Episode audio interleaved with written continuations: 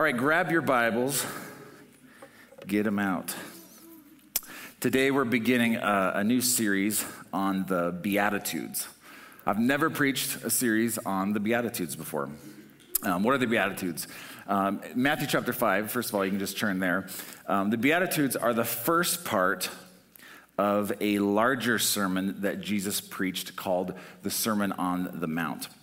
Uh, the Sermon on the Mount is the longest recorded sermon we have of Jesus in the Bible, the longest recorded sermon of Jesus in the Bible, um, consecutive. And uh, um, interestingly enough, you could you can read through the Sermon on the Mount. Uh, most people can read through it in about 15 minutes. And uh, um, but the, the Sermon on the Mount came with some revolutionary ideas. Um, Jesus, Jesus uh, to, to, his audience of the day, Jesus, Jesus would say, You've heard it said, but I say to you. You've heard it said, but I say to you. So Jesus was introducing, introducing some revolutionary ideas. And at the end of the Sermon on the Mount, it says that he, um, people were astonished at his teaching because he taught as one who had authority, not like one of the teachers that they were familiar with. And so you can read through it in about 15 minutes. Um, it's not incredibly long, but it is the longest sermon we have recorded of Jesus. By the way, I, this sparked a, a question I had in my mind, which was this What is the longest sermon ever preached? And I looked it up, and this is the longest sermon ever preached 53 hours and 18 minutes. Now, you're like, how does that happen? Uh, this is how it happened. There was actually um, a guy who was trying to have the longest speech in history, and um, he went for the world record. And so he had over 200 pages of notes and preached through the entire Bible. And uh, it took over two days, 53 hours, 18 minutes. So aren't you glad I don't preach that long? We're, we're aiming for, yeah, hey, guys, got a strong amen up there. I don't even want to hear myself. Sometimes, sometimes I get done on Sundays, like, I don't want to hear my own voice anymore. I'm sick of me. So I can't imagine. All right, whatever. Um, can't imagine 53 hours. All right. The introduction to the Sermon on the Mount is the Beatitudes. And just like any good sermon, the introduction gives an overview of the rest of the points that will be expounded upon in that sermon. Um, it is uh, widely accepted that the Sermon on the Mount is the greatest sermon of all time because how many know our Lord and Savior Jesus preached it? It's the most, uh, the, the most concise, longest um, sermon that we have of the Lord Jesus. But the Beatitudes, the first part of it, the introduction, they are a sermon within a sermon. And each attribute that Jesus names there are really sermons within a sermon. Okay, how many know that the Bible could not be infinitely long, so God had to make it infinitely deep? And I love that. You can never get to the, to the bottom of the depths of the riches of the Word of God. And this is, this is, listen, this is a meal. Man, get in this. This is a meal for you. This will satisfy your heart. You need to get into the Word of God. It is, there are depths with it. And I've, I've read through the Bible several times, but I love it when I've read something maybe five, six, seven, ten times, and all of a sudden, boom, the Holy Spirit just ignites something, and you get a new revelation, or, or He has something come alive in your heart that you didn't even know was there. And He will do that from time to time. um, Okay, but what I want you to realize is, and this is, by the way, an introductory message to the Beatitudes. We're not going to get into um, the, the depths of the Beatitudes, it's more of just an introductory message. Um, but what I want you to realize as we're getting into the Beatitudes today, these are the words of Jesus, not only to the people who, who walked the earth at the time of Jesus, who heard him in person give this sermon. What a privilege that would have been. But these, these words are a gift to you and to me. He intended these words to be meant for all the followers of him that would exist beyond that. So they are for us. Okay, so we're going to begin in Matthew chapter 5, verses, uh, we'll do 1 and 2, and then I want to make some commentary on that. It says this Now, when Jesus saw the crowds, he went up on a mountainside and sat down. His disciples came to him, and he began to teach them. I want to pause and just interject some interesting parallels here um, I want to draw the parallel between this event, Sermon on the Mount, and the time that God gave Moses the Ten Commandments. Both of these were given on a mount. Both of these were given on, a, on the side of a mountain. And both of them were introducing a new covenant. Jesus was coming to introduce the new covenant, and that was, of course, expounded upon throughout the, throughout the Gospels, but he was beginning to introduce the new covenant. One of them introduced the ministry through works, that is the law. This one that Jesus introduced was the ministry by grace empowered by the Holy Spirit. It's important when you read the Sermon on the Mount and the Beatitudes to understand that this Christian life that you and I are called to walk is actually impossible without the Holy Spirit. God calls us to impossible situations. You know, you know that your mind is being renewed when you believe the impossible is possible. We pray for impossible situations all the time, and we have the audacity to believe that God will answer those prayers. Okay, if, if that's you, if you're praying for impossible situations, stepping out and taking those risks and just relying on God, that is a good indication that your mind is being renewed. Okay, but understand that what Jesus is preaching here you really can't do this on your own. You have to do it with the partnership of the Holy Spirit. Jesus is introducing the ministry by grace through the empowerment of the Holy Spirit. It says this in 2 Corinthians 3 7 through 8. Now, if the ministry that brought death, which was engraved in letters on stone, came with glory, so that the Israelites could not look steadily at the face of Moses because of its glory, transitory, uh, transitory though it was, will not the ministry of the Spirit be even more glorious? Okay, he's contrasting two covenants. And it says in the book of Hebrews, you have not come to Mount Sinai. You've, you've come to another mountain. Amen? So he's contrasting these two covenants. And we have this contrast between Mount Sinai and the Mount of Beatitudes, where Jesus was introducing this new covenant. Um, go ahead and put up that first picture. This is um, what is believed, uh, they don't know for sure, what is believed to be Mount Sinai, the, sum, the summit of Mount Sinai, where God gave Moses the Ten Commandments. And I just find this picture to, you know, picture speaks a thousand words, that it's rugged. Um, and God, in this case, if you read through those stories, they were terrified. They were terrified of the glory and the, and the presence of God. And it was almost seen as like this unapproachable um, God. It's rugged, He's holy. Can we come near? Uh, now, now, show the second picture. This is where Jesus, uh, approximate location where Jesus gave the Sermon on the Mount, the, the northern shores of Galilee. And the picture here, I believe, is this picture of life walking in the Holy Spirit.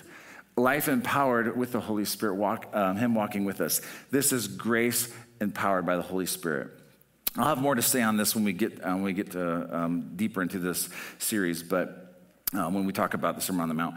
But let's pick up in verse 5. But just realize these words that Jesus is speaking to us, you're not meant to just grit your teeth and try hard and do them on your own. You're meant to partner with the Holy Spirit, walk with Him, and, and be empowered by grace. Okay, so let's pick it up. He, he went up on a mountainside and sat down. His disciples came to him, and he began to teach them. He said this Blessed are the poor in spirit, for theirs is the kingdom of heaven.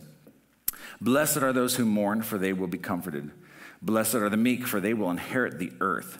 Blessed are those who hunger and thirst for righteousness, for they will be filled. Blessed are the merciful, for they shall be shown mercy. Blessed are the pure in heart, for they will see God. Blessed are the peacemakers, for they will be called children of God. Blessed are those who are persecuted because of righteousness, because theirs is the kingdom of heaven.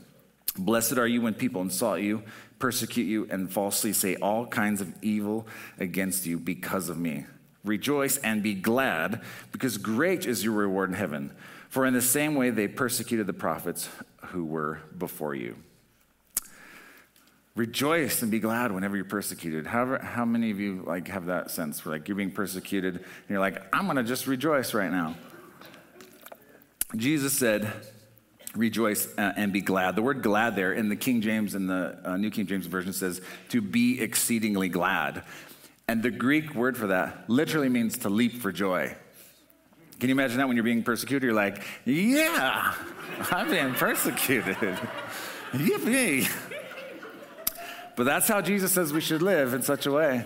When we're being persecuted for his name's sake, we should, the mindset we should have is leap for joy because great is our reward in heaven. So we'll be getting into all that. Have you ever leaped for joy because you're so excited about something? Yeah? I don't know what it is, but leap for joy, okay? So, he says, um, blessed are nine times in, in the Beatitudes. The word blessed um, literally means uh, happy. Happy are you when? Happy are you when? And so you could say it like this This is a roadmap for you and for me, for Christ followers, to find true happiness. The Beatitudes are a roadmap to find true happiness. How many want to be happy? I do. It's okay. You don't have to have some religious thing that says it's not okay to be happy. It is okay to be happy. You just need to know where your happy comes from. How many know that only God can give true happiness? Only God can give true happiness. The world has this version of how to be happy. You know this because you feel this contrast in your in your flesh, you understand there's a way that you think you want to be happy, but in your spirit, you understand that there's another way to be happy, and that's true happiness. But the world has this idea of what it means to be happy. It consists of something like this I'll be happy when. And it's always when, it's never here. I'll be happy when I get a raise. I'll be happy when I get that house, when I get that car. I'll be happy when I get that new boss. I'll be happy if, if I had that spouse instead of mine, I'd be happy, right? You don't say amen because I'm reading your minds, okay? But there tends to be a mindset in our flesh that the grass is always greener on the other side of the fence. Amen? I want to warn you that if you believe that you'll be happy, happy once, dot, dot, dot, you fill in the blank, you might be looking for happy that is unattainable and always over the cognitive horizon. Why? Because whenever you get the new whatever, there's one thing that is still with you you. There's one thing that's still with you when you get the new thing, and that's, that new that thing is you. Okay? Happiness does not come from external circumstances. It comes from an internal attitude that only God can give. This is where happy comes from. Now, um, of course, I could give you many examples of people who have who have what we would think, oh man, they have it all. They have everything, and are very unhappy. We, we could go through lists of celebrities or people that, like, man, it looks like they just have everything, but yet they're unhappy, they're committing suicide, their marriages are falling apart. We could go, we could go um, and give many of those examples. But the best illustration I can think of is, in, is one in the Bible, and that is King Solomon. King Solomon really had everything you could ever want. Let's start. I have five examples. Let's start with money. Did Solomon have money? Boy, did he have some money. Solomon didn't have silverware in his house, he had goldware. He didn't even have silverware, he had goldware. All his cups, plates, everything, utensils were made of pure gold. The Bible says that the king made silver as plentiful in Jerusalem as stone. If you've ever been to Jerusalem, are there a lot of stones there? There's quite a few stones in Jerusalem. I, I think it's a metaphor, but you get the point. Okay, so how wealthy was he? Right now, the wealthiest person in the world is a man named Bernard Arnault. He's a Frenchman. He's worth uh, $223.2 billion. Last year, he passed Elon Musk at the end of last year as the world's richest person. Before that was Jeff Bezos. Before that it was Bill Gates. Um, but two, uh, 223.2 billion. And all I'm asking for is the point two. I just want the point two. Because then we could, we could buy our own building, and then I'll be happy. And then I'll be happy. And then I'll be happy. I know it. I just know it. You know what? We are, by the way, we want to, this, we rent this facility from another church. It's been a great relationship, but of course we want our own building someday. I was thinking about this, and I, I really do want my own building, and we're saving for that. But I'm thinking, you know what? You know what I don't want to happen? I don't want to get into a new building someday and think back, oh, remember the adventure? Those were the good old days. I don't want to do that. You know what? These are the good old days, and when we get there, those will be the good old days too, man. Okay. So don't put your happy just always over the cognitive horizon. Once I get that, once this will happen, then I'll be satisfied. King Solomon was not just one of the wealthiest people of his day, he was the richest person in the world at the time. The Bible says this. And he is one of the richest people who has ever lived in the history of the world. He's probably on the top five list for richest people ever in the world. In today's terms, it's estimated that he was worth $2.2 trillion. This puts Musk, Bezos, Buffett, Gates, Putin, all those people who have a lot of money, this, this is, they don't have anything compared to this guy. They have in the neighborhood of billions. Solomon had in the neighborhood of trillions. It's estimated at 2.2 trillion. So, was he rich? Yes, check mark. Okay. How about, how about um, was, he, was he dumber than the box of rocks, or was he pretty smart guy? He was pretty intelligent, okay? So, how about intelligence? It is well known that Solomon was one of the wisest people to have ever lived. Probably um, the wisest, um, second only to Jesus, as far as I can tell. Um, 1 Kings 4 29 says this God gave Solomon wisdom and very great insight, and a breadth of understanding as measureless as the sand on the seashore. I could use some of that. Solomon's wisdom was greater than the wisdom of all the people of the East and greater than all the wisdom of Egypt. He spoke 3,000 proverbs, and his songs numbered 1,005. He spoke about plant life from the cedar of Lebanon to the hyssop that grows out of the walls. He also spoke about animals and birds and reptiles and fish. From all the nations, people came to listen to Solomon's wisdom, sent by all the kings of the world who had heard of his wisdom. So, was he intelligent? Was he wise? Yes, check. Okay, that's two. Number three, how about good looks? A lot of people think, man, good looks, that'll make me happy, right? How about good looks? Was Solomon good looking? Well, the Bible says that his daddy, King David, was handsome. 1 Samuel 17 42. The Bible says that his mama, Bathsheba, was beautiful. Now, this interesting thing, interesting thing happens when your mama and your daddy are good looking. Oftentimes, that means that the child is going to be good looking. And it so happens that the Bible says that yes, King Solomon was also handsome. Now it says that in Song of Solomon 116, and Solomon wrote the Song of Solomon, so he said that of himself. That'd be like me writing a book, and I'm like, I'm so handsome. It's like, supposed to let other, someone else say that about you. But I think he was. His, his, his the Bible says his, his, dad was attractive. The Bible says his mom was attractive. So I believe he was a handsome man. Um, what else did he have to be envied? How about this? Was he a ladies' man? He had a few ladies. The Bible says that he who finds a wife finds a good thing and obtains favor from the Lord. What about if you have 700 wives and 300 concubines? It says this in 1 Kings 11:3. He had 700 wives, 300 concubines. Basically, this man had access to a thousand women. Okay? Okay, so abundance of beautiful women. I would hate to live in that time in Jerusalem or in, in Israel when Solomon was king. Well, it was a time of peace, so that was good. But I'm sure he just took all the beautiful women. It's like there's no beautiful women, he just took them all. So. You just get Solomon's leftovers, basically.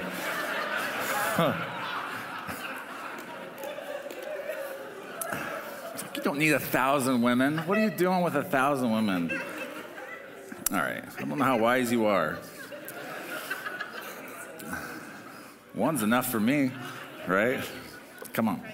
All right. How about, so check abundance of women. How about peace and security? That was the other thing. He didn't just fight wars like his father David. He enjoyed a time of peace and security. First Kings 5 4 says, The Lord my God has given me, this is Solomon, the Lord my God has given me peace on every side. I have no enemies, and all is well. This is not the case of Israel of today. There are enemies all around, and all is not well. There's, there's enemies within, there's enemies without.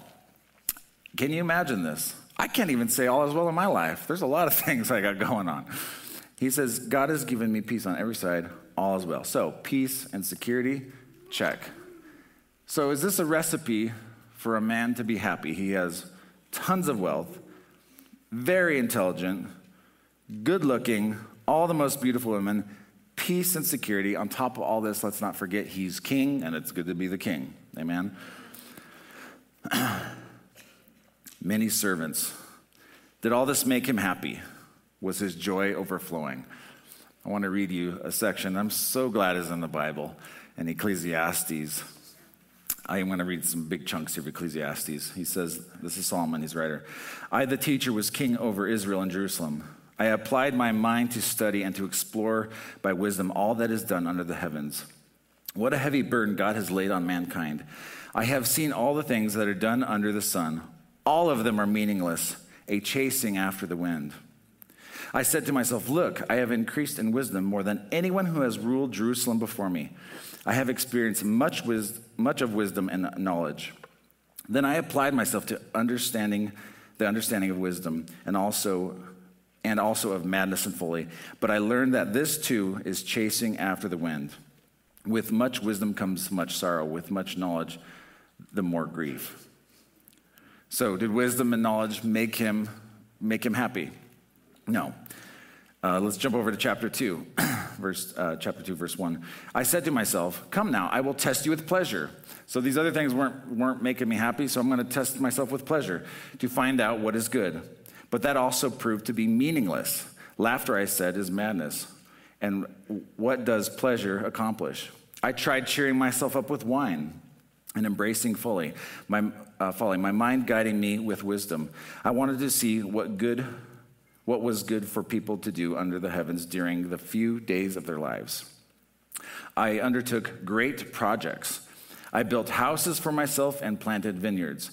I made gardens and parks and planted all kinds of fruit trees in them. I made reservoirs to water groves of flourishing trees. I bought male and female slaves and had other slaves who were born in my house. I also owned more herds and flocks uh, than anyone in Jerusalem before me. I amassed silver and gold for myself and the treasure of kings and providences. I acquired male and female singers and a harem as well, the delight of a man's heart. That's the uh, thousand women I was talking about. I became, I became greater by far than anyone in Jerusalem before me. In all this, my wisdom stayed with me. I denied myself nothing my eyes desired. I refused my heart no pleasure. My heart took delight in all my labor, and this was the reward for all my toil. Yet when I surveyed all my hands had done and what I had toiled to achieve, Everything was meaningless, a chasing after the wind. Nothing was gained under the sun. All of this did not satisfy the deep desires of Solomon's heart. And this is what many of us oftentimes chase after in the world. If happiness could have been found in earthly pleasures and earthly achievements, King Solomon would have surely found it. Here's the deal if you're pursuing money, fame, sex, good looks, even degrees and wisdom and understanding, thinking that will satisfy the desires of your hearts, you're barking up the wrong tree. You've tried it and it hasn't worked. Perhaps for a moment you felt satisfied, but you know that that didn't bring lasting satisfaction into your life. Here's what I believe I believe we were made to enjoy life and find happiness. I believe that we were made for pleasure. That, that part of what we were created for is for pleasure. I believe that we were made to be fascinated and to achieve great things. You cannot and should not repent for these things. You actually cannot and should not repent for the desire for greatness. God created you for greatness. However, where will we find these things that bring true satisfaction to our hearts? Solomon tried chasing after everything, and as far as I can tell, he had more than anyone in the history of the world. Where do we find these things? Here comes along Jesus many decades later, many centuries later, I should say. And Jesus wants us to find true happiness. It says this, I'm going to read this again Matthew 5, 3 through 11. This is the Good News translation. Instead of using the word blessed, it translates it as happy. Happy are those who know they are spiritually poor. Happy are those who mourn. Happy are those who are humble. Happy are those whose greatest desire is to do what God requires. Happy are those who are merciful to others. Happy are the pure in heart. Happy are those who work for peace. Happy are those who are persecuted because of the, what they do. Uh, they do what God requires. We're going to dive in to those scriptures over the next few weeks. Um, and and there's, there's eight attributes that Jesus lists here to be blessed. Blessed are, happy are. And we're going we're to dive into each of those. Each of those are a sermon within a sermon. And so, to conclude, I want to just bring this to a close. I will say this true happiness comes from a happy God. You ever think about God? What is his, what is his, God has emotions. You, the fact that you have emotions means you're made in God's likeness and image. God is a happy God. A lot of, th- a lot of people think of him as a curmudgeon, as Emily had said earlier in the service, like just one of those Greek God that's withdrawn and uninterested and always angry and always ready to strike you. God is a happy God. And he, but here's the deal He's happy within himself. He's happy within himself. In fact, this word, the same word blessed, is used throughout the, the Bible to describe God. And I'll give you one example. 1 Timothy 1.11 says this, according to the glorious gospel of the blessed God. That's the same word that was just translated happy. So you could say, according to the gospel of the happy God. Same Greek word. We serve a happy God.